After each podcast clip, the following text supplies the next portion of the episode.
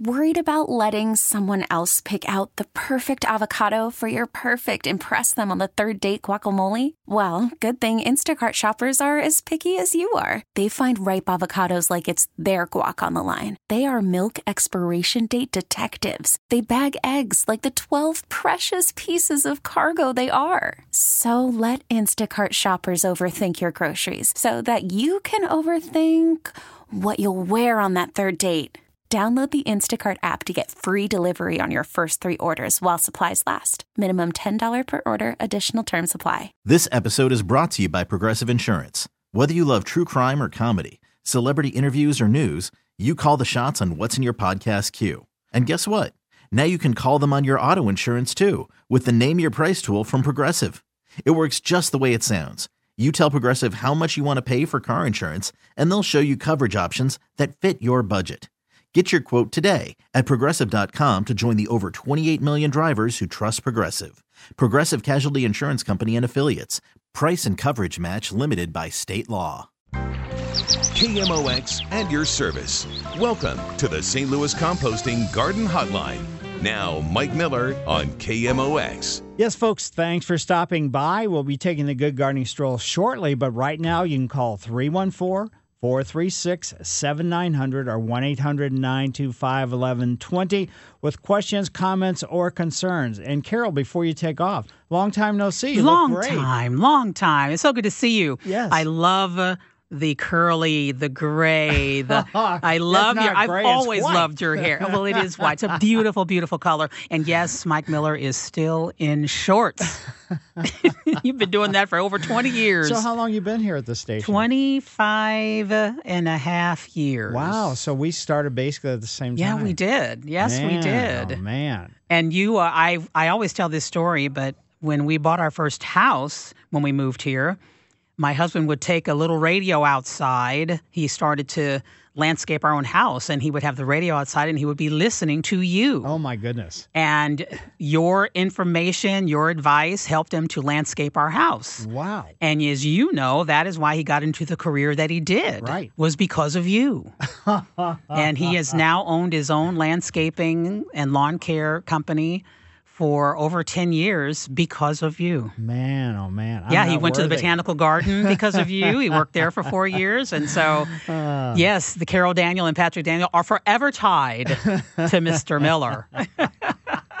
you knew that Well, story. Yeah. But I mean, it's great to see you. So, You too. I mean, normally you're not the one that comes in on Saturday. I haven't worked Saturdays in many, many years, but Brian Kelly uh, needed a day off. We were a little short staffed, and our news director said, Who wants to cover for Brian?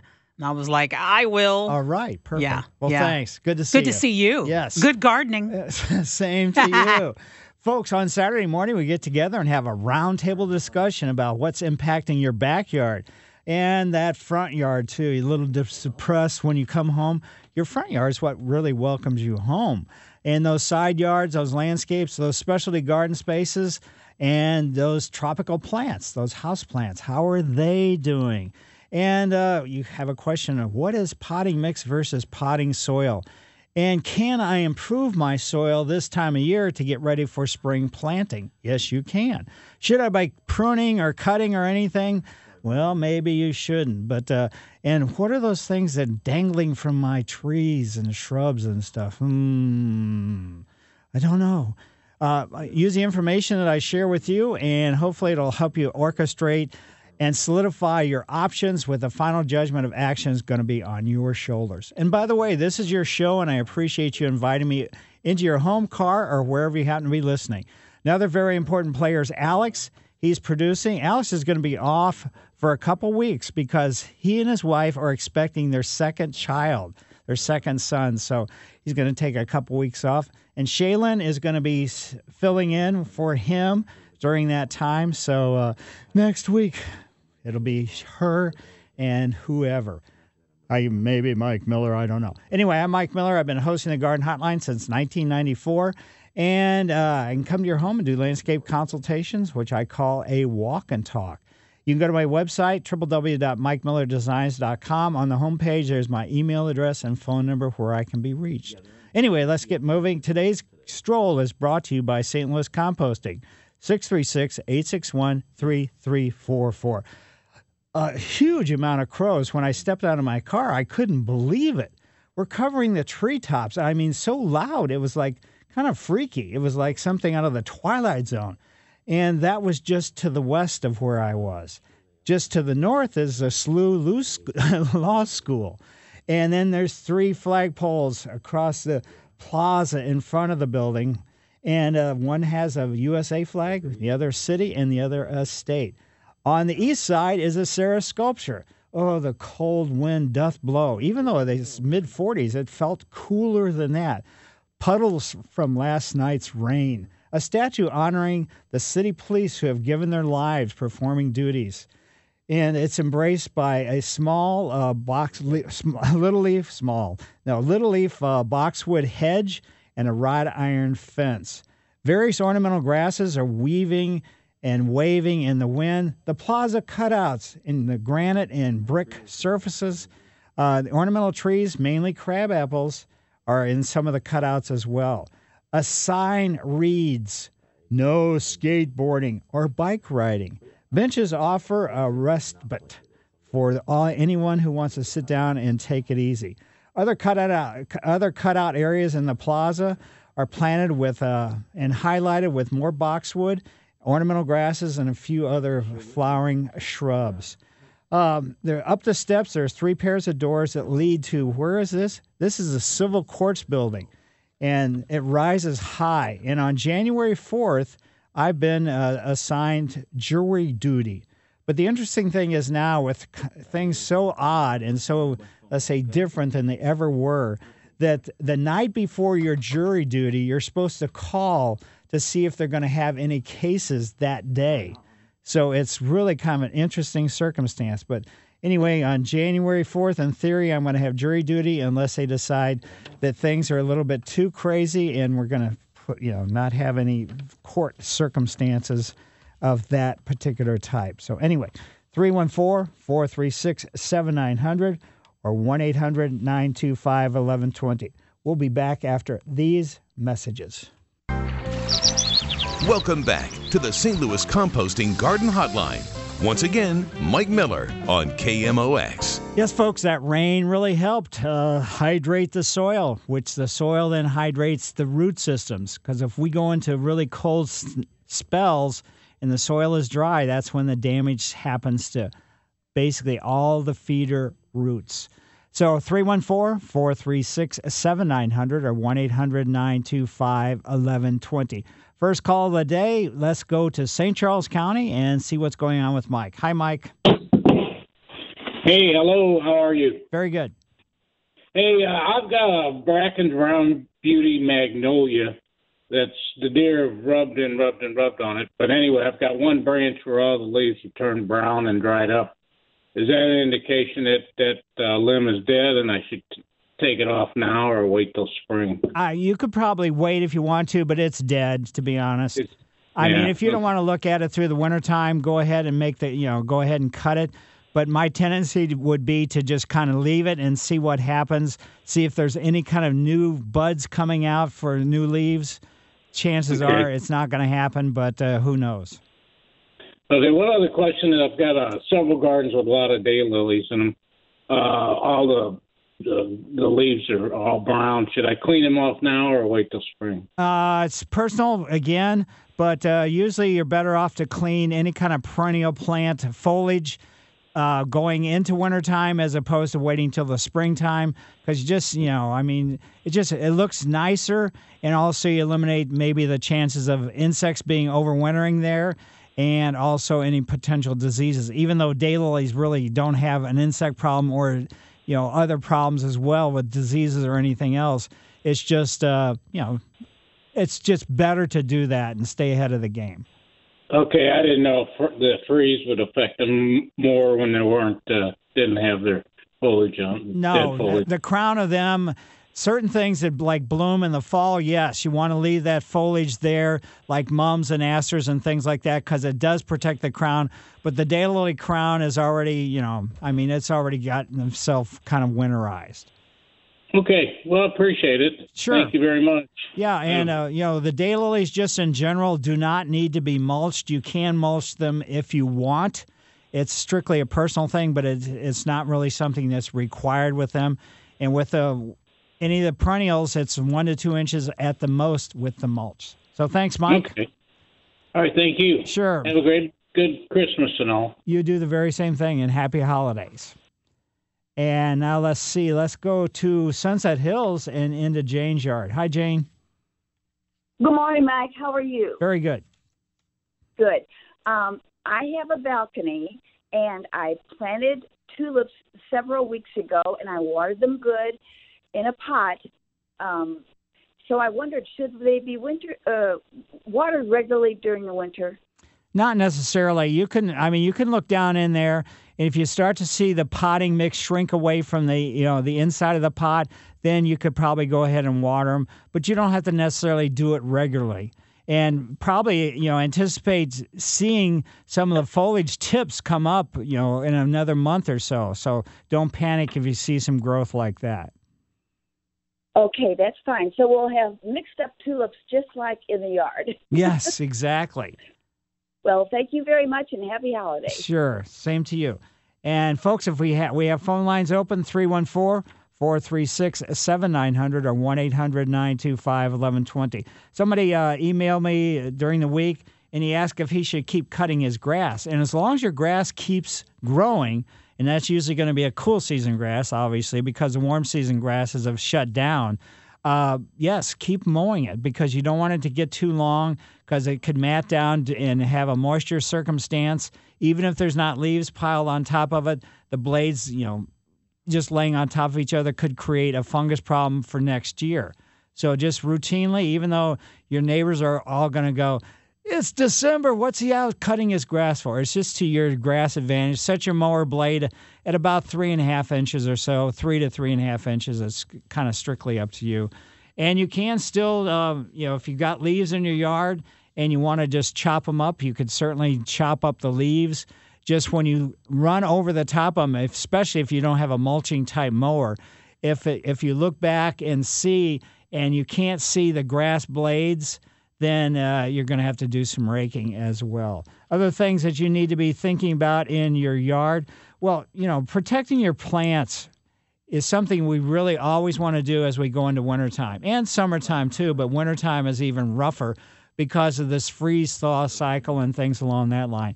But the best way to protect your plant material from the cold weather or from the hot weather or anything else is selecting a location where your plant is supposed to be planted. So, in other words, not worry about, let's say, the aesthetic value of putting a plant in that you really like. If you position it in a place that's, let's say, it wants to be in a shaded environment, but it wants to be damp or it wants to be dry and it wants to be in full sun or whatever it happens to be. Go ahead, you know, I mean, doing that in the very beginning is the best thing you can do as far as protecting your plant material due to our weather. Charla is uh, calling, and Charla, how are you? Good morning. Um, my question is we put new landscaping around our house a couple years ago, and I am looking for preferably an online resource that I could search for a plant and find out like how to take care of it in detail because I'm not good at this. Do you have any recommendations? Well, like when you say cut something back, does that mean cut it back an inch, cut it back to a ground? When do I do it? Uh, basically, uh, Missouri Botanical Garden. So, Online? Yeah, Mobot, M O B O T, so MissouriBotanical.org. And they've got Okay. all kinds of uh, information related to selecting the plants and the care as well. Like for somebody who doesn't know what they're doing. Well, hopefully you know how to spell the plant's name, but no, I'm kidding. Yeah, no, I'm not. well, because like when in the like you were talking about cutting back hostas a Right. couple weeks ago. Well, does that mean that I cut them back all the way and get rid of all the foliage, and they really will grow back then? Generally, yes. Okay, okay. So, but I, just mean, the Missouri all the Botanical Garden website is just, I mean, it's a zillions and zillions of information related to let's say beginners and other things. Also, you might consider taking some classes too, which they offer classes Okay. at the botanical garden, offer that. or see if your local garden center may have some classes in the springtime. Where you know somebody I used to do it, but I don't do it anymore. Where I'd go out and just meet and teach class, and it, basically it'd be just for information wise. So I, people would come and we'd sit and I'd talk a little bit, and then I would just spend the rest of the time uh, answering people's individual questions. Okay, that's great. I appreciate your help very much. Sure. Well, thank you. Okay, have a good day. You do the very same thing. And uh, pine needles, wood chips, sawdust, leaf mold, compost are all you know all things that really work well as far as mulching and winter protection. But also, if you don't want to fool around with doing those things, it doesn't necessarily mean just piling things up on top of plant material. Go to St. Louis Composting. Not only are they going to have the products done correctly, and you're not going to have diseases related to mulch because people think, well, if it's mulch, then there could be no problems with it. Well, that's not necessarily the case. Sometimes you can have diseases if things have not been mulched properly. One is called shotgun, and that's a mulch. It's a, actually a fungus disease in mulch. So sometimes you put it, you spread this mulch that has this shotgun, you know, fungus in it, and you'll start to see specks on the side of your house where the mulch is underneath. And what it is is it actually shoots and it's shooting its spores, and it doesn't necessarily want them to land on the side of your house, but when they land on the side of your house, it sticks. Other areas, what it's doing is just spreading the spores all over the place. So just understand that's one of the things that if you get mulch that is not properly done, then you've got potential problems. So that's kind of what it's all about. Um, other things covering, you know, I mean, just in winter, it's just very, very tough because we don't have any idea. Think about what the last couple days were like and think about what the next few days are going to be like. So the ground is not frozen yet, so sometimes people worry about spreading or putting mulch down around roses or around other plant materials before the ground freezes last couple years, I don't think that our ground is really frozen very deep at all. So it technically is not frozen per se. So when we get to this time of year, um, it would have been better to do it when it was warmer for you. But uh, to get out and when you when it is this cool, and it is cool today, even though the temperature is in the 40s, the wind is making it feel much uh, cooler than that. That uh, you can spread the mulch, but again, keep it away from the trunks of trees, from the base and just don't pile it up just because you like how it looks. So, in other words, if you have an adequate depth of mulch, three or four inches around woody plant material, you could put a maybe just a light coating on it if you want to have some new color to it because mulch will bleach out during the, the growing season.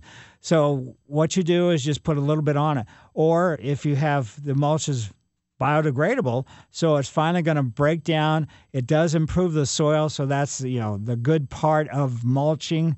And mulch is mulch, not compost. Compost is a completely different thing. Compost goes into the ground, and uh, guess what? If it's not in the ground, it doesn't really do all that much. It doesn't help that much by laying on top of the surface. If you're thinking about, uh, somebody emailed me too this past week and said, you know, in my lawn area, I've got a spot where I've got where crabgrass was, and crabgrass is a warm season annual weed. It's died off. So, you know, what can I do? This area is really brown. Really putting seed down or anything like that this time of year is not advisable. You're not going to get any kind of results of what you anticipate. And also, I cannot, you know, I'm not really quite sure why people continue to do this, but uh, putting mulch you know, or putting a straw on top of grass seed. I'm not exactly sure. I think originally that was done just sort of a reminder of where the seed was, but some people are putting so much straw down it creates another, you know, humidity circumstance, and newly germinated grass seed can really do poorly in high humidity. In other words, the moisture. So it could, you know, it could really kill it off where you're trying to do the best for it. There's a lady right across the street from me, and she put some straw down, And uh, I don't want to stick my nose in everybody's business, but I think she put a little bit too much. Mike Miller, KMOX Garden Hotline, back after these messages. Welcome back to the St. Louis Composting Garden Hotline. Once again, Mike Miller on KMOX. Yes, folks, 314 436 7900 or 1 800 925 1120. Back to the phones we go, and we're headed to Waterloo into Bruce's yard. Hi, Bruce. How you doing there, Mike? Very good. Got a couple of weeds to deal with here. I mean, I've got many more other weeds to deal with, but these two particular. Uh, this nut grass. Can you tell me uh, what it does when it goes away like this time of year? Is it just dormant in the grass, or or is it gone? No, I mean, it's not. You're exactly right. It's just dormant. So it doesn't really like the cold weather. So it goes underneath the ground and uh, that waits until it warms up, and then that kind of explodes. And that's the best time when you got, have to get a sedge killer, you know, nut sedge killer or whatever, you know, nutgrass killer specifically for that. And the best time to go after it is in the early spring, as soon as you notice it, because the what they do is through the growing seasons they'll get a, a waxy cuticle on the surface, and that makes it tougher for the uh, herbicide to be absorbed. Okay, I've heard you say before that you almost have to brush it on there. Yeah, well, you don't. I mean, you can spray it on there. Just make sure you spray it right onto it. Okay, and uh, it spreads. How does it spread? Uh, basically, a couple different directions, a couple different ways, but it actually produces seed. So then that seed can germinate. You know, right at you know right. It, it's on the root system, and the seed can germinate right next to where it was actually produced so it can oh. spread that way. It doesn't really do too much with the rhizomes, but uh, it can spread a little bit that way. But for the most part, it's by seed.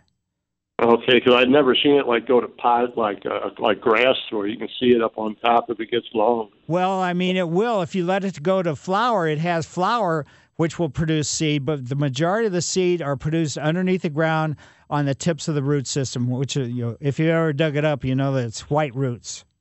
Okay, so like pre-emergence not going to have any effect on that. Not at all. Okay, and then I got white clover, and I guess that I can either pre-emerge and I'm going to pre-emerge this year anyway, but then it needs. I've, I've killed that before with Weed B Gon. Right. Probably the best way is w- with a broadleaf weed killer like what you've had success with. Okay. Well, thank you. Those are my main two questions. By the way, when you were uh, in the Air Force, was that anywhere in near March of 1969 when you went in there? well, in 60, you know, in 69, I've—you know, Air Force uh, sent me to Denver for tech school. Then I went to Barksdale Air Force Base. I spent a couple, not quite two years down there. Then they sent me to March Air Force March Air Force Base for the last couple years. Okay, because I was I went in in March of '69. I was down at Laughlin, and I thought that was about the same time you were in there. Yeah, definitely. Yeah. All righty, thank you. Al. Certainly, my pleasure. Yeah, I went to tech school for air intelligence, and uh, you never know where it's going to lead you. And uh, interesting times, needless to say. Let's head over to Brian's yard. Hi, Brian. Hello. Hello. Go ahead. Yeah, I'm I'm kind of curious about something. I'm wanting to purchase some indoor plants for the wintertime. I can't remember exactly what they're called, but I do know what they look like. I know they can be potted plants. They either be put the pot on the floor from the ceiling, I guess that's possible.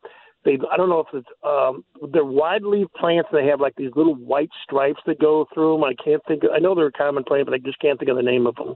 Uh, they look like a spear. Yeah. Uh, mother-in-law's tongue is one name.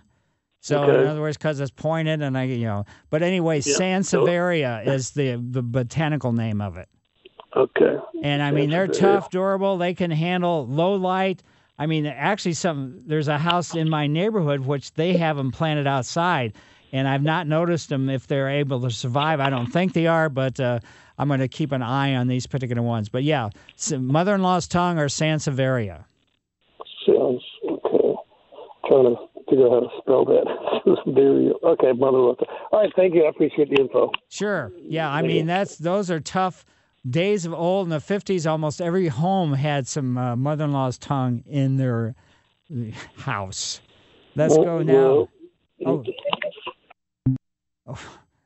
let's go over to overland and into Carter's yard. Hi, Carter. Good morning, Mike. Good morning. Uh, one of the things that impresses me most about you is not just how much you know about these common problems and plants that we all have, but somebody can have a question about a random off the wall, nobody heard of plant before, and no problem. You know all about it. So I'm here to test your knowledge, the breadth of your knowledge. Have you ever heard of a Hoya plant? Sure. I knew it. okay, so these are particularly important to me because they were cuttings from my mother's plant Ooh. about 30 years ago, and hers was a cutting from her mother's plant. So there's some sentimental value to these plants. I've had a couple of problems over the years with these that seem to be resolved just by spraying some soapy water on them every day for a couple of weeks. I've got a current situation with one of them, uh, the same thing, that is not going away and it's starting to concern me because it's starting to make it die. And I don't know if these little things that are on the, the plant are are animal or if they're a, a fungus of some kind. So I'm hoping you can help me. They're they're clusters of little tiny yellow, really a bright yellow um, something, and they're clusters, and then they they start to grow um, in number around the plant. Now, are they on the leaf of- or are they on the stem? They're on the stem. Probably what I would There do might- is just take a cotton ball and wipe the stem. Well, I do that. I actually just take my finger and kind of move them along the stem and, and take them off, and that's how I know that they're a little bit squishy. But they don't seem to be eradicated just by mechanically removing them like that. And spraying the, the soapy water on there uh, every day seems to help some, but it's not helping in this case. Yeah, I would. Do you I know would, if it's Yeah, go to your. It's probably an insecticide or an insect, but I would go to your favorite garden center and get an insecticidal soap, one specifically for Yeah. killing, you know, insects, as opposed. Insects. And, and I would, you know, go ahead and spray the plants for sure, but also mix up a little bit extra and pour it on the surface of the so, uh, the potting mix. Uh, so they could be in the surface of the soil itself Right. too. Exactly. So they're not fungus Okay. gnats by any means, but you know they could. Anytime you have one type of insect, it could be you know setting up a scenario where another one may come in. But yeah, Hoya is a great plant as far as uh, you know the way it cascades and everything else. And if this you're the third generation of this uh, series of plants, that's wonderful. Oh yeah, they're and, and when they flower, when they bloom, Right. You know, if, if you can get them to, and that they need so much sun, but if you get them to bloom, the smell is just amazing. Yeah, absolutely. And I mean, I don't know what you know variety you have, but generally they're pure. I have no white. idea. uh, these are mostly yeah, they're white uh, with a little bit of pink in the center. I think it is. It's been a while since it bloomed, but okay. So you think it's a, an insect rather than some kind of a fungus? Right. Uh, like that, so I'll get insecticidal. So, okay, very good. I knew I could count on you, Mike. Thank you very much. Well, great. My pleasure. And now let's go over to Centralia, Illinois, and see what's going on with Bill. Hi, Bill. Hi, Mike. How are you today? Very good. I have a a blooming magnolia that's got buds on it because of the weird, weird weather around here. It was 66 here yesterday. Well, is all, there anything I can Is there anything I can do? basically all the magnolias have are setting their flower uh, flower buds, spring flower buds now. Okay, I didn't know that. Yeah, so it's nothing to worry about. Whether you have the deciduous type, in other words, the ones that loses leaves, like the s- uh, the star, which is the white flowered one, the Uh-huh. saucer, which is the kind of the purplish one. But uh, no, they're all setting fl- you know flower buds for next spring. And is there anything I should do? Is it too late to uh, add fertilizer to uh, my blackberries or not? I would say I wouldn't do it Okay. this late because you may force some growth, even though it might not be obvious. That could, you know, if we get who knows what the weather's going to be like, it could, uh, you know, cause some problems. But I wouldn't be doing it this time of year. Okay. I, I appreciate you, your show very much and you. Well, thank you. Thanks for Thank having me on your show. Mike Miller, KMOX Garden Hotline, back after these messages. Welcome back to the St. Louis Composting Garden Hotline. Once again, Mike Miller on KMOX. Yes, folks, 314 436 7900 or 1 800 925 1120. We've got some phone lines open, but let's head over and see what's going on with Tommy. Hi, Tommy. Yes, uh, good morning, Mike. Uh, my wife and I have uh, enjoyed your show for many years, uh, but it's the first time I've had the nerve to um, actually call in. Um, two uh, separate questions here. Um, uh, our hydrangeas are fine, but uh, we have uh, questions about uh, our Christmas cacti. We bought two last year. One flowered about Thanksgiving, and then the other one uh, is not uh, even budding out. Wondered if you uh, had any suggestions about maybe forcing that uh, little thing to um, to bloom. And then um, concerning uh, uh, pre-emergent, I usually try to uh, spread it in the spring when the forsythias bloom. Right. Um, but uh, it, it's hard to find a pre-emergent without fertilizer. Does um, the fertilizer hurt uh, the grass by uh, spreading it so early in the spring? Uh, on a let's say. Uh, depends upon what type of lawn. If you're putting it on a warm season grass like zoysia, yes, it could cause some damage. It could, let's say, force some growth that uh, if we have another cold snap, it could be damaging.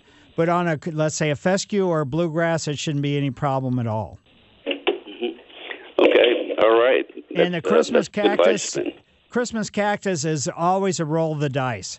They are very, very difficult. They want to have, uh, you know, be in a cool circumstance, but a bright window. So they're from the tropical part of the world, but still they want to have coolness, and that could trigger bud formation. So that's probably, you know, the chances of getting it to flower regularly is going to be iffy at best. They have a lot of Christmas cactus at the botanical garden, but they have they keep them, you know, more or less in a separate greenhouse range where they really control the temperatures and everything else. Uh, does it um, help to uh, put them in in the dark at night or anything like that, or is that uh, the night? You know, the night darkness. It's not like poinsettias, but uh, basically, it's not going to make that much difference. But if you want to fool around with it, give it, you know, eight or ten or twelve hours of darkness, and then. But we don't have eight or ten hours of bright light, so what's the difference? I don't quite understand that whole concept. okay? We'll give her a shot then. Thanks All so much. Sure. Yeah, it's uh, you know I'm being a little bit uh, exaggerated, but uh, they're they're just uh, it's a difficult plant to have success with. So, and you know I mean they do like to have fertilizer, and any plant that's in flower would prefer to be fertilized right at that time for sure. So, f- getting some cactus fertilizer, don't use regular fertilizer. Get specifically for cactus plants would be the best thing you could use. Sounds like what I need to do is buy a new one every year. Then That would be the wise thing to do.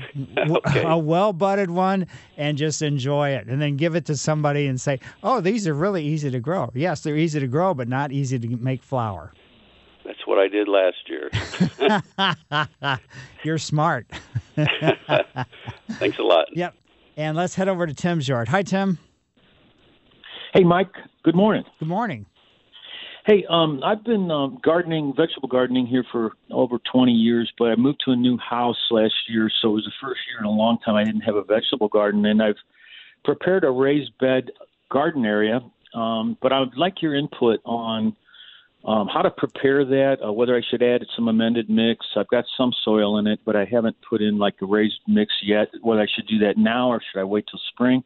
And then also, um, what type of cool uh, weather um, plants could I put in, and what what would be the timing to do that, such as spinach, um, lettuces, and should I do that via seed or should I do it versus uh, small plants? Well, if you can find small plants and you don't have to worry about it, I mean, you've got them there, you know where they are and everything else. So that would be sort of my recommendation. Growing from seed is great, and you're probably not going to find like the cool season lettuce or spinach or things like that plant wise, but if you can, I would go with the plants.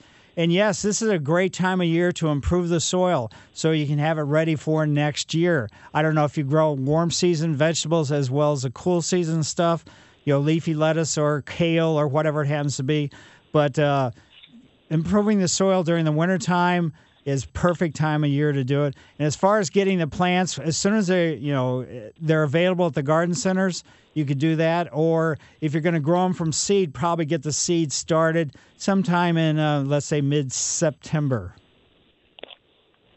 Okay, thanks. Yep. And wow, that's the first hour of the garden hotline. So We do have uh, lines open 314 436 7900 or 1 800 925 1120. We will be back after the news.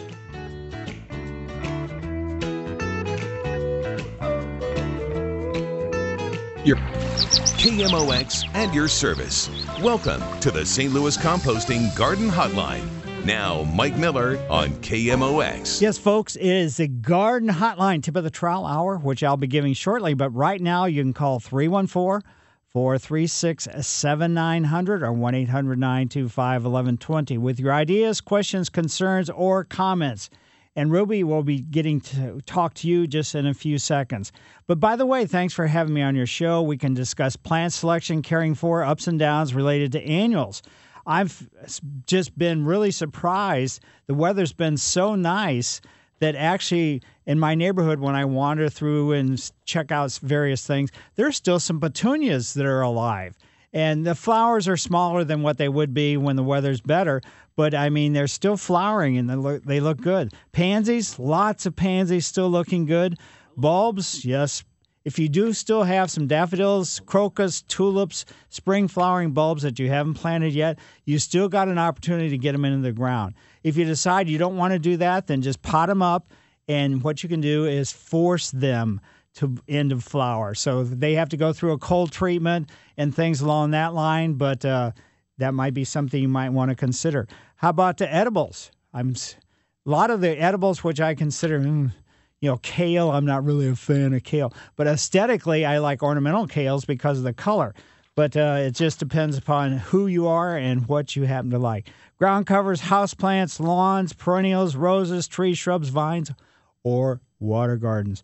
And I like to share my thoughts, but please remember my answers, comments, and opinions is not the only garden path to take, but strictly offer for you to consider. Across the big board is Shalyn and uh, Alex, both. They're here. So it takes, this show is so complicated, it takes two people. But anyway, Mike, they're producing. This is our last hour together to, Oh, till I that's go on baby leave. Yeah, Alex is going to be taking off because he and his wife are going to have their second child, a son. Yeah, another boy. Yeah, wow. Yeah, Mike, this is our last hour till next year. Are your uh, armpits sweaty? No, I'm good. okay, good. Great, thanks, Alex. And uh, during the week, I can do landscape consultations. If you'd like to, for me to come to your home, go to my website, mikemillerdesigns.com, the homepage, and that's my email address and phone number is listed there. And uh, I can come to your home and do a walk and talk. So I'll come and share 40 plus years of experience related to the outdoors. Tip of the trowel is a special recognition for individual group or situation that's made an impression on me and is brought to you by St. Louis Composting 636 861 3344. This tip of the trowel goes down uh, is for two people in my neighborhood. That's two doors down Charlie and three doors down Bob. These guys do so much as far as the leaf control. We live all live across the street from Christie Park, and the prevailing winds blow a heck of a lot of leaves, you know, at our homes. And they get out there and they, you know, before I even get a chance, like I think it was last Saturday, I had planned on getting rid of a bunch of leaves, but Charlie was out there and he, what he does is he rakes them into the street. Then he runs over them with his mower, and then he blows, you know, the, all the small pieces back over towards the park. So, and uh, Bob does this very same thing. So, thanks to them for helping with the leaf control. We still got a lot of leaves headed towards our homes because we live on the northeast corner of Christie Park, and those prevailing southwest winds they blow them in our direction. So, thanks to Charlie and Bob for all the leaf control that they do. They make it so I don't have to necessarily do it. You know, and I'm I'm let's say put it this way. I'm lazy. I don't go down and do stuff in front of their houses, which they do in my direction. So I just take care of my own yard. I'm really a jerk when it comes to that. But anyway, 314 436 7900 or 1 800 925 1120. Let's head over to Afton and go into Ruby's yard. Hi, Ruby. Hi, Mike. I love your show, uh, and I've called in a couple of times. Uh, today, I have a comment and a question.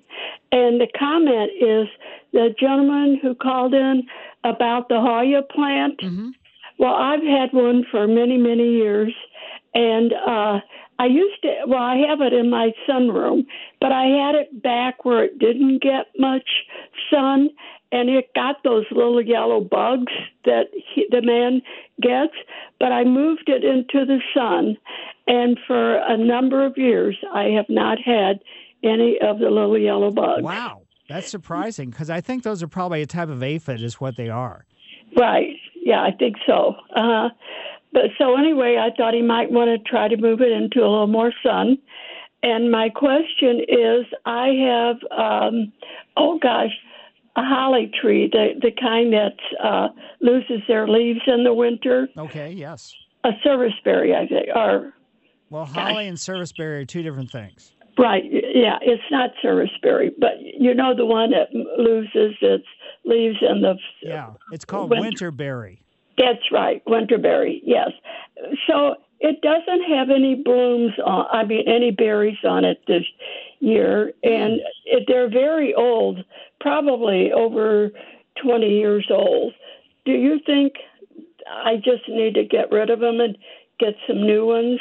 Uh, probably not. What you might want to do, though, is you might, I don't know how much space you have or anything else, you might want to get one or two new ones that are small and plant them in close proximity so they actually look like they were all grown and to be one big plant together and see if the new ones, you know, just get regular, you know, you don't get huge ones or big ones or whatever, and see what they do and see, you know, is has there been a change in the environment in these 20 years like large oak trees growing over and shadowing them or anything along that line Uh, well, not oak trees, but um, I do have a serviceberry and a um, and another tree that does kind of uh, shadow them. well i mean they can take the shade but I, the reason why i was saying that is you know not necessarily the shade from the oak tree or maple tree or a large let's say shade type tree but the in- invasive aggressive root system of these trees could impact the overall health of your winter berries Oh, okay. Yeah, that could be. Yeah. So, but anyway, well, thank you. I appreciate uh, all of your help. well thanks Uh huh. Thanks Bye. for calling, and let's go over to Kent's yard. Hi, Kent. Good morning, Mike. How are you doing today? Very good. Hey, Mike, I really don't need anything down here in St. Genevieve County. I just want KMOX and you especially to know how much help that you provide and how much you are are appreciated out here in Radio Land. And uh, I wanted to say thank you and have a Merry Christmas. Well, thank you very much, and I'm not worthy of, uh, you know, your, but it's very nice of you to call. So thank you. I It's, uh, appreciate it. You are worthy, Mike. Thank you. anyway, well, thanks, Kent, and uh, continue to listen. So, uh, you know, I'll keep going as long as I possibly can. So, anyway, Mike Miller, KMOX Garden Hotline, back after these messages. Welcome back to the St. Louis Composting Garden Hotline. Once again, Mike Miller on KMOX. Just remember any kind of chemicals that you're storing in your garage, um, any of the granular stuff, keep it dry. So keep it up off the floor because sometimes the coolness of your floor can create humidity underneath that bag and it could cause problems. So, and the liquids prevent from freezing. So, any of that stuff, be smart and save yourself some money. Let's head over to Mary's yard. Hi, Mary. Hi. Hi. Um, yeah, um, I called before about this plant. I last minute impulse. I bought a small Alberta spruce plant, and um, it's it's not too late to plant it, right? If I do it in the next couple weeks. Yeah, yeah, I'd get it done as soon as possible for sure. Okay, and can you possibly put those in a pot and overwinter them? Oh, absolutely. You can. Yes. Okay. I mean, a lot of them you Um, so see. you want a pot like a couple inches, two to three inches bigger than the plant yeah, is now. yeah, that should be ball? adequate because I mean, what you're doing is just insulating the root system. So the root system is not going to grow too much in the pot, and uh, so yeah, just make sure it's a couple inches bigger. But yeah, there's plenty of Alberta spruce that are grown in pots for multiple years. Uh huh. Oh, so- okay. I didn't know that. And what kind of conditions do they like? They want to be in full sun is going to be the best, and not up next to the house because the backside will then lose all their needles. Right, right. And are they very drought tolerant? Yeah, they're pretty drought tolerant. I mean, they're from a mountainous area in Canada, Alberta, Canada. Obviously, that's where the name Alberta spruce comes from. But, right, right. uh, and so- they grow slow. Yeah. So, in other words, they grow basically on rock, which means you know they can handle a dry circumstance. Wow. Okay. All right. And so, um, if I don't get it in a, to do it anything with it, it's in a pot now. In the next week or two, it should be able to tolerate some cooler temperatures. Oh, sure. Yeah. Okay. All right. Well, uh, the one spot I did want to plant it in is a western exposure, so it would get sun more like late afternoon, early to late afternoon. Well, if at least getting five to six hours of direct sun, then it should be adequate. Okay. And it will grow real slow. Very slow. Okay. And then I want drainage too in the pot, right? I want it to be able to drain. Well, drainage in the pot or drainage in the ground for sure. Uh huh. So do I need to add pebbles or something underneath it? Uh, pebbles is I don't know. Just improve this. You know, dig the hole three times the diameter of the root ball, and just make sure that the crown is above the surrounding you know ground. Yeah, yeah. Okay, and I don't need to put anything on top of the pot, any mulch or anything to kind of insulate it a little bit more if I put it in a pot. Well, you could put some uh, Christmas ornaments on it. Yeah, that's true. that was my initial idea since it was Christmas. Okay, all right. And uh, a deep pot or a, just a pot a little bigger than what it's in with some good soil. Right. And it can be potting soil with some garden soil mixed in. I would use potting mix versus potting soil. Okay, okay. I think I have that. Okay. Okay, great. All right, well, thanks a lot. Right. Bye. Great. Thanks, Mary. Yeah, and speaking of uh, ornaments, I have all kinds of pots and things like that. Some are planted with things, some have nothing in them. But I have a whole bunch of ornaments that I put out, and just the top of the pot, you know, is covered with uh, Christmas ornaments. So I just get some color that way. Let's head over to O'Fallon and see what's going on with Joyce. Hi, Joyce. Hi, Mike. Um, I just uh, have a, a heads up reminder. We talked last week um, about uh, bringing in clippings from our ornamental plants, holly, um, evergreens, etc. And I was thinking about that conversation this week, and I just wanted to give a heads up reminder to our other gardener friends. If you're, it's a wonderful idea to bring them in, of course, but just have a heads up if they have been sprayed with any type of um, chemical or fertilizer, to be sure to put those either up away from certainly uh, pets and little ones if we have them around, but also if you're going to use that for any kind of table decoration, just be aware that uh, there's no, been no chemicals uh, sprayed on any of those uh, those ornamental clippings that we might bring into the to our homes. Right. Anyway, uh, just a heads up to our fellow listeners and be careful with those chemicals and Merry Christmas. Well, very good. Thanks. Thanks for the insight. Also, No you know, when you bring them in, uh, you could just take them in this, you know, the sink and spray them off and clean them off that Sure. way. That would help. Absolutely, absolutely. Anyway, just a heads up reminder. So, ha- Merry Christmas, everyone. Yes. Well, thank you very much. And now let's go from O'Fallon, Illinois. Let's head north to Alton and go into Howard's yard. Hi, Howard. Hi. Uh, I've got some uh, evergreen trees that were planted a couple of weeks ago. Uh, is it time to stop watering for winter uh, and wait till spring, or what? Well, it just depends. On, you know, the weather's going to dictate that. But uh, the first couple weeks, you should water almost every other day or so, just so you can saturate the ground really well. And from this point forward, if you've been routinely watering, it's only if we have extended periods where there's a lot of, let's say, a lot of winds potentially, or even if there's not wind and we're not having, let's say, regular type of rain, moisture, ice, snow, or things like that, then yeah, take a bucket of water out and uh, you know pour it around on the root system. Okay, thanks a lot, sir. Sure, my pleasure. And let's go now over to Dots. Hi, Dot.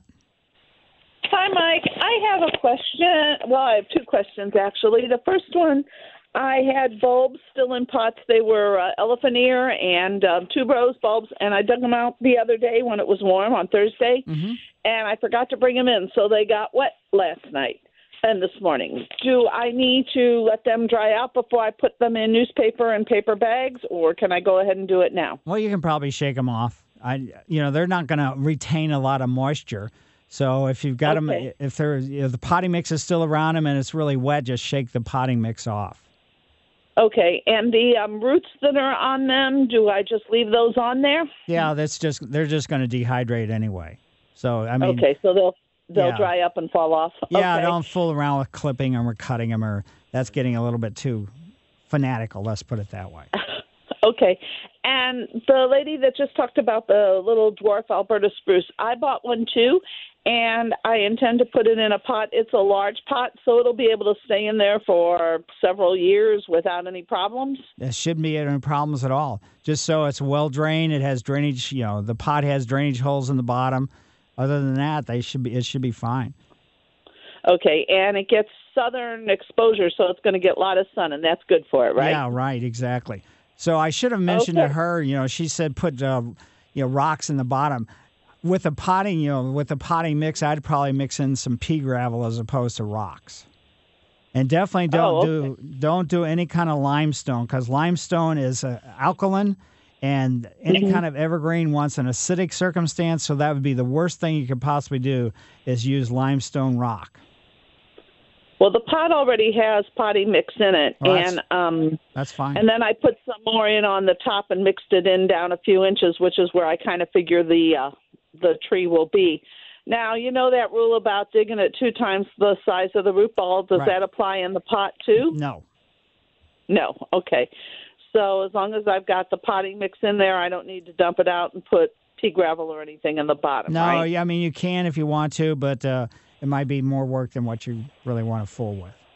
I mean, I know it drains well because when I water it, I can see the water coming out the bottom. So That's I know perfect. it drains quite well. Yeah, sounds great. Okay, all right. So I don't have to worry about the fact that those bulbs got wet then. No, Okay. All right. Thank you so much. You have a great day. well you do the very same thing, and uh, you know I won't call the uh, African, no, the Elephant Ear Society and say she let her bulbs get wet. They're not going to buy. It's not going to hurt them. Let's see, let's get a call in before we take a break. Let's go over to Libby's yard. Hi, Libby. Hi, Mike. My question is about laurels. Okay. I planted them a, about four years ago. They were beautiful when they were put in. Um, uh, yellow leaves I pull off consistently throughout them. I think there's some sort of bug, but I can't find them. I end up uh, pulling the leaves off, then cutting the the major stem off because it's dead. Um, right now, out of the five, I have about three and a half left. I'm very disappointed. I took care of them. I watered them, fertilized them. Uh, any thoughts? I let them go this long because they still flower and and they have new growth, but the old leaves, it's really they're scraggly, and I'm I'm very kind of sad about them. Right. Well, basically, they're not hardy plants for this region. Oh well, ding ding. Okay. so you could do as much as you want to. I mean, you can go down to the botanical garden. You're not going to see any growing there or any that's going to grow there for an extended period of time. Laurels just don't like our region because of our screwball weather. All righty. I mean, those blooms uh, really kind of kept me going on. Right. like, maybe they would grow out of it. But I thought four years was Yeah. enough to give them. Oh, absolutely. Even two years should you know tell you. But uh, I mean, the garden centers should have you know some sort of dot or some sort of message like these are marginally hardy. Don't expect a whole lot out of them. And if you do buy some, send us send them to some friends that live in a you know better climate towards the south or Yeah. west. Okay, my question is I would like some evergreens there uh, that, you know, get maybe 15 feet tall to kind of block the driveway across the street. Any suggestions? We have um, the green, the ah, the cedars on the driveway, and then a, a beautiful, uh, huge white pines, mature white pines. Anything to go with those? Uh, you could try maybe the arborvitae, like the Techny, T A C H Y, Techny arborvitae. They're only going to get about eight to ten feet high. Huh. Okay, I'm not familiar with those. I'll look into that. Yeah. Thank you. Yeah, A R B O R V I T A E. Yeah, correct. Hey, one quick question. A friend told me about pine needles and not using them as a mulch.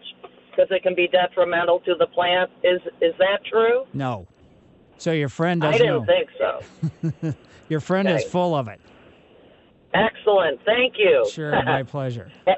Happy holidays. Uh-huh. Bye. Same to you. Mike Miller, KMOX Garden Hotline, back after these messages. Welcome back to the St. Louis Composting Garden Hotline. Once again, Mike Miller on KMOX. We've had quite a few calls. Well, not quite a few, but we had several calls related to houseplants. A couple things you need to keep in mind is some of the houseplants, if you have them right next to the window, because they do need to have, guess what, a lot of bright light, sun.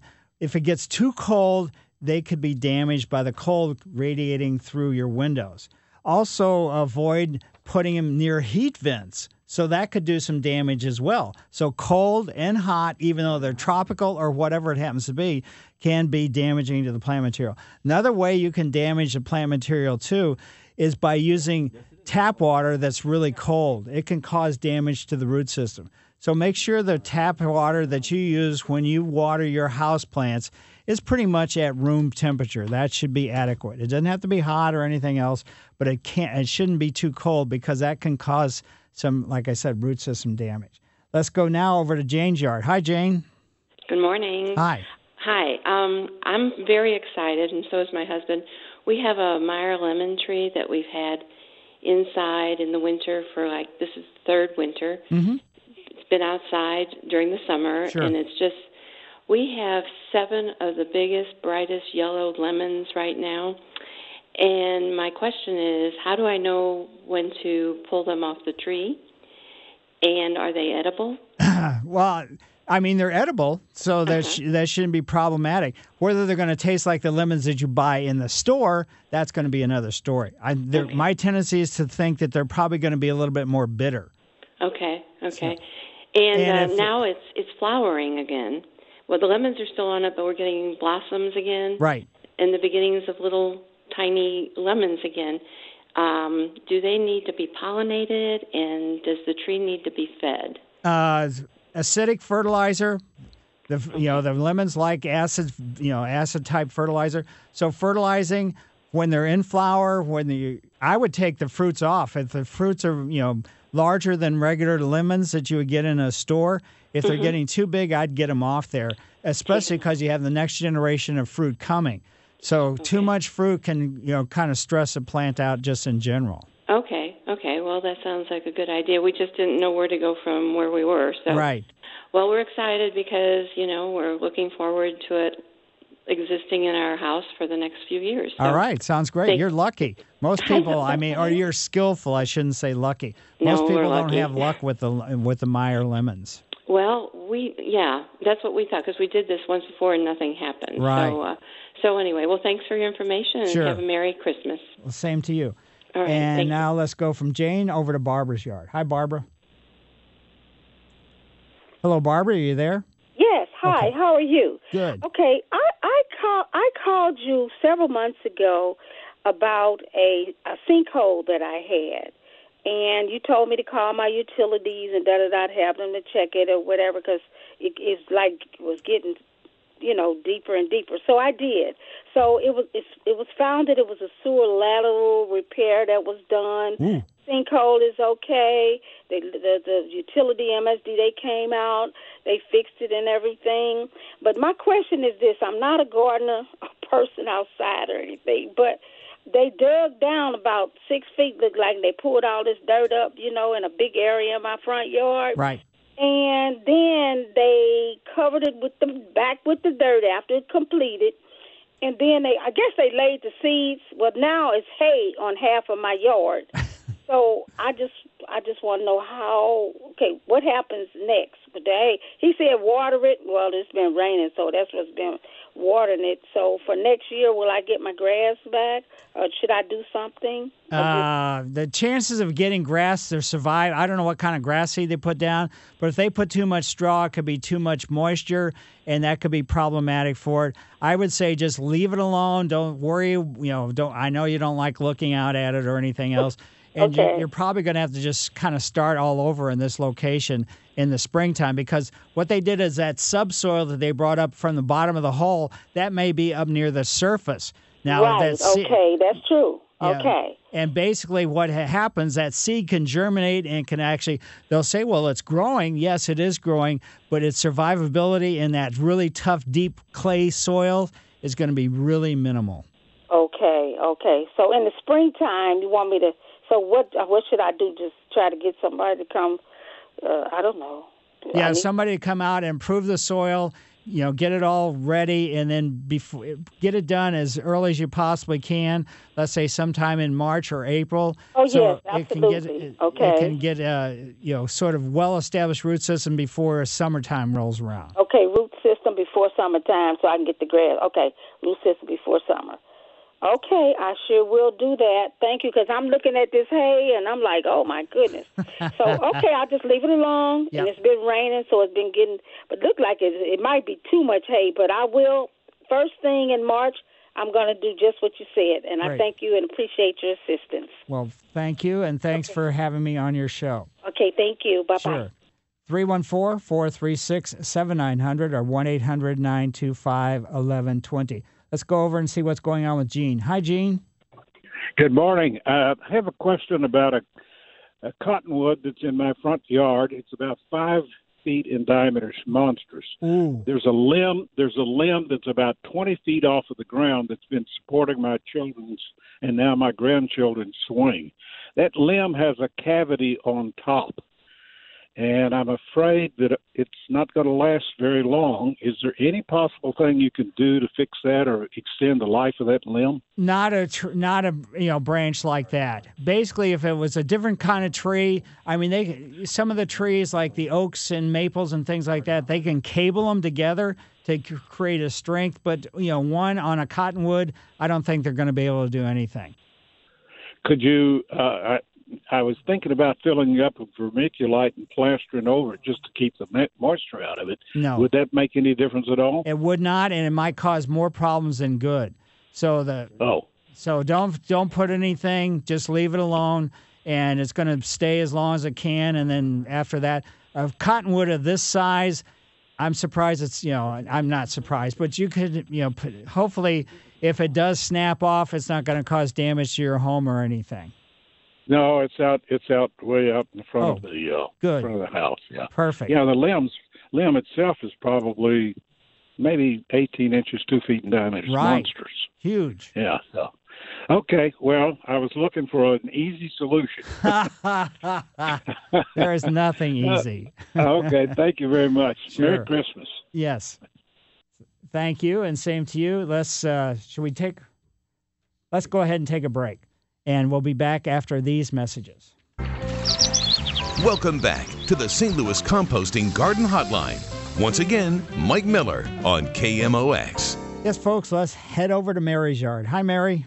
Hi, hi. Hi. Thank you for taking my call. Sure.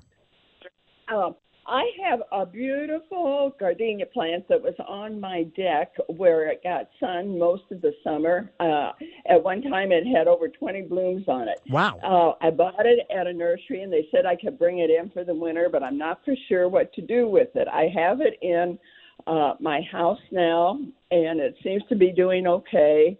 But should I fertilize it, or uh, how often should I water it? Any suggestions I would appreciate. Basically, no fertilizer during the wintertime at all, because you don't want to force any kind of growth. It should be in the brightest location you possibly have, up next to a window. Rotate it about a quarter of a turn every couple days or so, or every day. I a few things I do. I rotate them every day, but uh, and just you know minimize the amount of watering you're going to do. So overwatering during the wintertime is kind of watch, you know, watch out about that. Just take your finger right after you if it's been watered recently and just push your finger down in the potting mix and see how it feels moisture wise. Then when it starts getting to the point where you're not feeling the moisture on your finger or if you can look at the inside of the pot and start to see the potting mix shrink away from the inside, or what you can do also right after you water, lift it up and see how heavy it feels. Then, if it starts feeling really light, those are the times when you would be doing some watering. Okay. All right. Well, it has a wonderful aroma, and it, my neighbors could even smell it. Wow. this summer. So thank you very much. I enjoy your program every Saturday. Well, sure. Well, thank you. And also just realize gardenias inside, it's a very tough plant to, you know, have do well. So don't Okay. don't get too depressed. Okay. Or you can call All right. next spring and say, "Mine did great," and that's fantastic. Oh, is it true if the leaves turn kind of yellow, it's getting too much water? Uh, that could be it, and also it could just be those are older leaves, and also it could be the fact that the you know the fertilizer wasn't acidic enough. Oh, okay then. Well, thank you so much. Happy holidays. Sure, same Goodbye. to you. Let's head over to Jay's yard. Hi, Jay. Hey, Mike, thanks for taking my phone call. Sure. Enjoy listening to you every Saturday morning. Um, listen, my, my wife and I last spring, because like many people, we had a little time on our hands. We're both educators. Uh, we had a little time on our hands. We planted some a number of bushes, and two in particular. We planted two limelight hydrangeas um, out in front of our yard, and so far, I mean, they they they bloomed beautifully. They were great plants, and they were very healthy and had big, beautiful blooms on them. Um, but we had a little little difference of opinion uh, in the fall here. I have not cut those back, and wondering should I have cut those back, or can I still cut those back, or should I cut those back? Just leave them alone. Okay. And then in Yeah, the spring, still- in the spring, if you see any stems that are not producing and pushing out any kind of foliage at all, you know, take your fingernail, scrape the bark, and if the bark underneath the bark is still light green, then leave them and you know for another month or so until you find out if it's going to produce any kind of foliage at all. Gotcha, gotcha. Yeah, we we got good foliage, good bloom this summer. Um, beautiful white flo- uh, flowering balls, and- Right. and, it was really uh, uh, good. Um, and I just we, we've just left them and haven't done anything. So I uh, I appreciate your input. I'll just wait and see what happens in the spring. Right. And then in the springtime, uh, go ahead uh, and get some fertilizer for acid loving plants and then fertilize about every every month or so. Sounds good. I appreciate it. Yep. And then no fertilizer once we get into the summertime. Let's head over to AJ's yard. Hi, AJ. Hi, Mike. How's it going? Um, I got a couple questions for you. Um, we have a fescue lawn, and I'm just wondering what would be the best time to dethatch and what would be the best time to core aerate. Uh, basically, what you need to do is core aerate and dethatch. Not now. It's too, you know, you don't want to do it. So the ideal time would be to do it in the fall or late. Let's say you could do it in the spring if you wanted to. Either one of those two. But the ideal time is doing it in September. Do them both in September. Yep. And one other thing too, um, in our in our garden, our garden's already done for the year. I tilled it up already, and we planted onions. And evidently, we must have missed picking a couple of them because there's two of them now that have started growing again, even after having the frost and everything. They've popped up. They're on, right on the corners of the garden. They've popped up. They're about three or four inches tall right now. Are those going to be any good? They, what you mean as far as eating or just watching them grow? Well, either. I mean, as far as eating, I doubt they're going to be really good for eating. But No, you could just leave them alone. I mean, they're probably not going to be hardy, uh, depending upon our temperature wise and ground freezing and things along that line. But for the most part, uh, just enjoy them. okay. I didn't know if they grow anymore after we had the frost and stuff like that. Well, it hasn't really been that frosty. Okay. All righty. Thanks a lot. Happy holidays to you. Well, same to you. And happy, you know, happy holidays to everybody. And again, I want to, you know, talk every last couple of weeks I've talked about people that have done holiday decorations. I'll tell you, there's some people that are in my neighborhood as I wander around or whatever that have blended together Thanksgiving, no, not very pumpkins, I guess, but Halloween and Christmas together.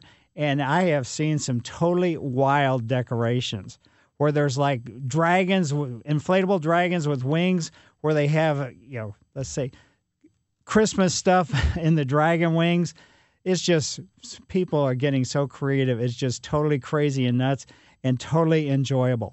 So you enjoy the week. Mike Miller, KMOX Garden Hotline. Thanks to Alex. See you in a couple weeks. This episode is brought to you by Progressive Insurance. Whether you love true crime or comedy, celebrity interviews or news, you call the shots on what's in your podcast queue. And guess what?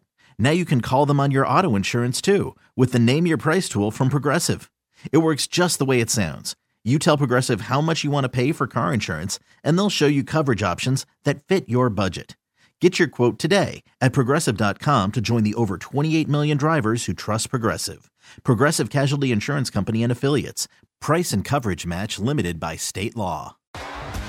T-Mobile has invested billions to light up America's largest 5G network from big cities to small towns, including right here in yours. And great coverage is just the beginning. Right now, families and small businesses can save up to 20% versus AT&T and Verizon when they switch. Visit your local T-Mobile store today.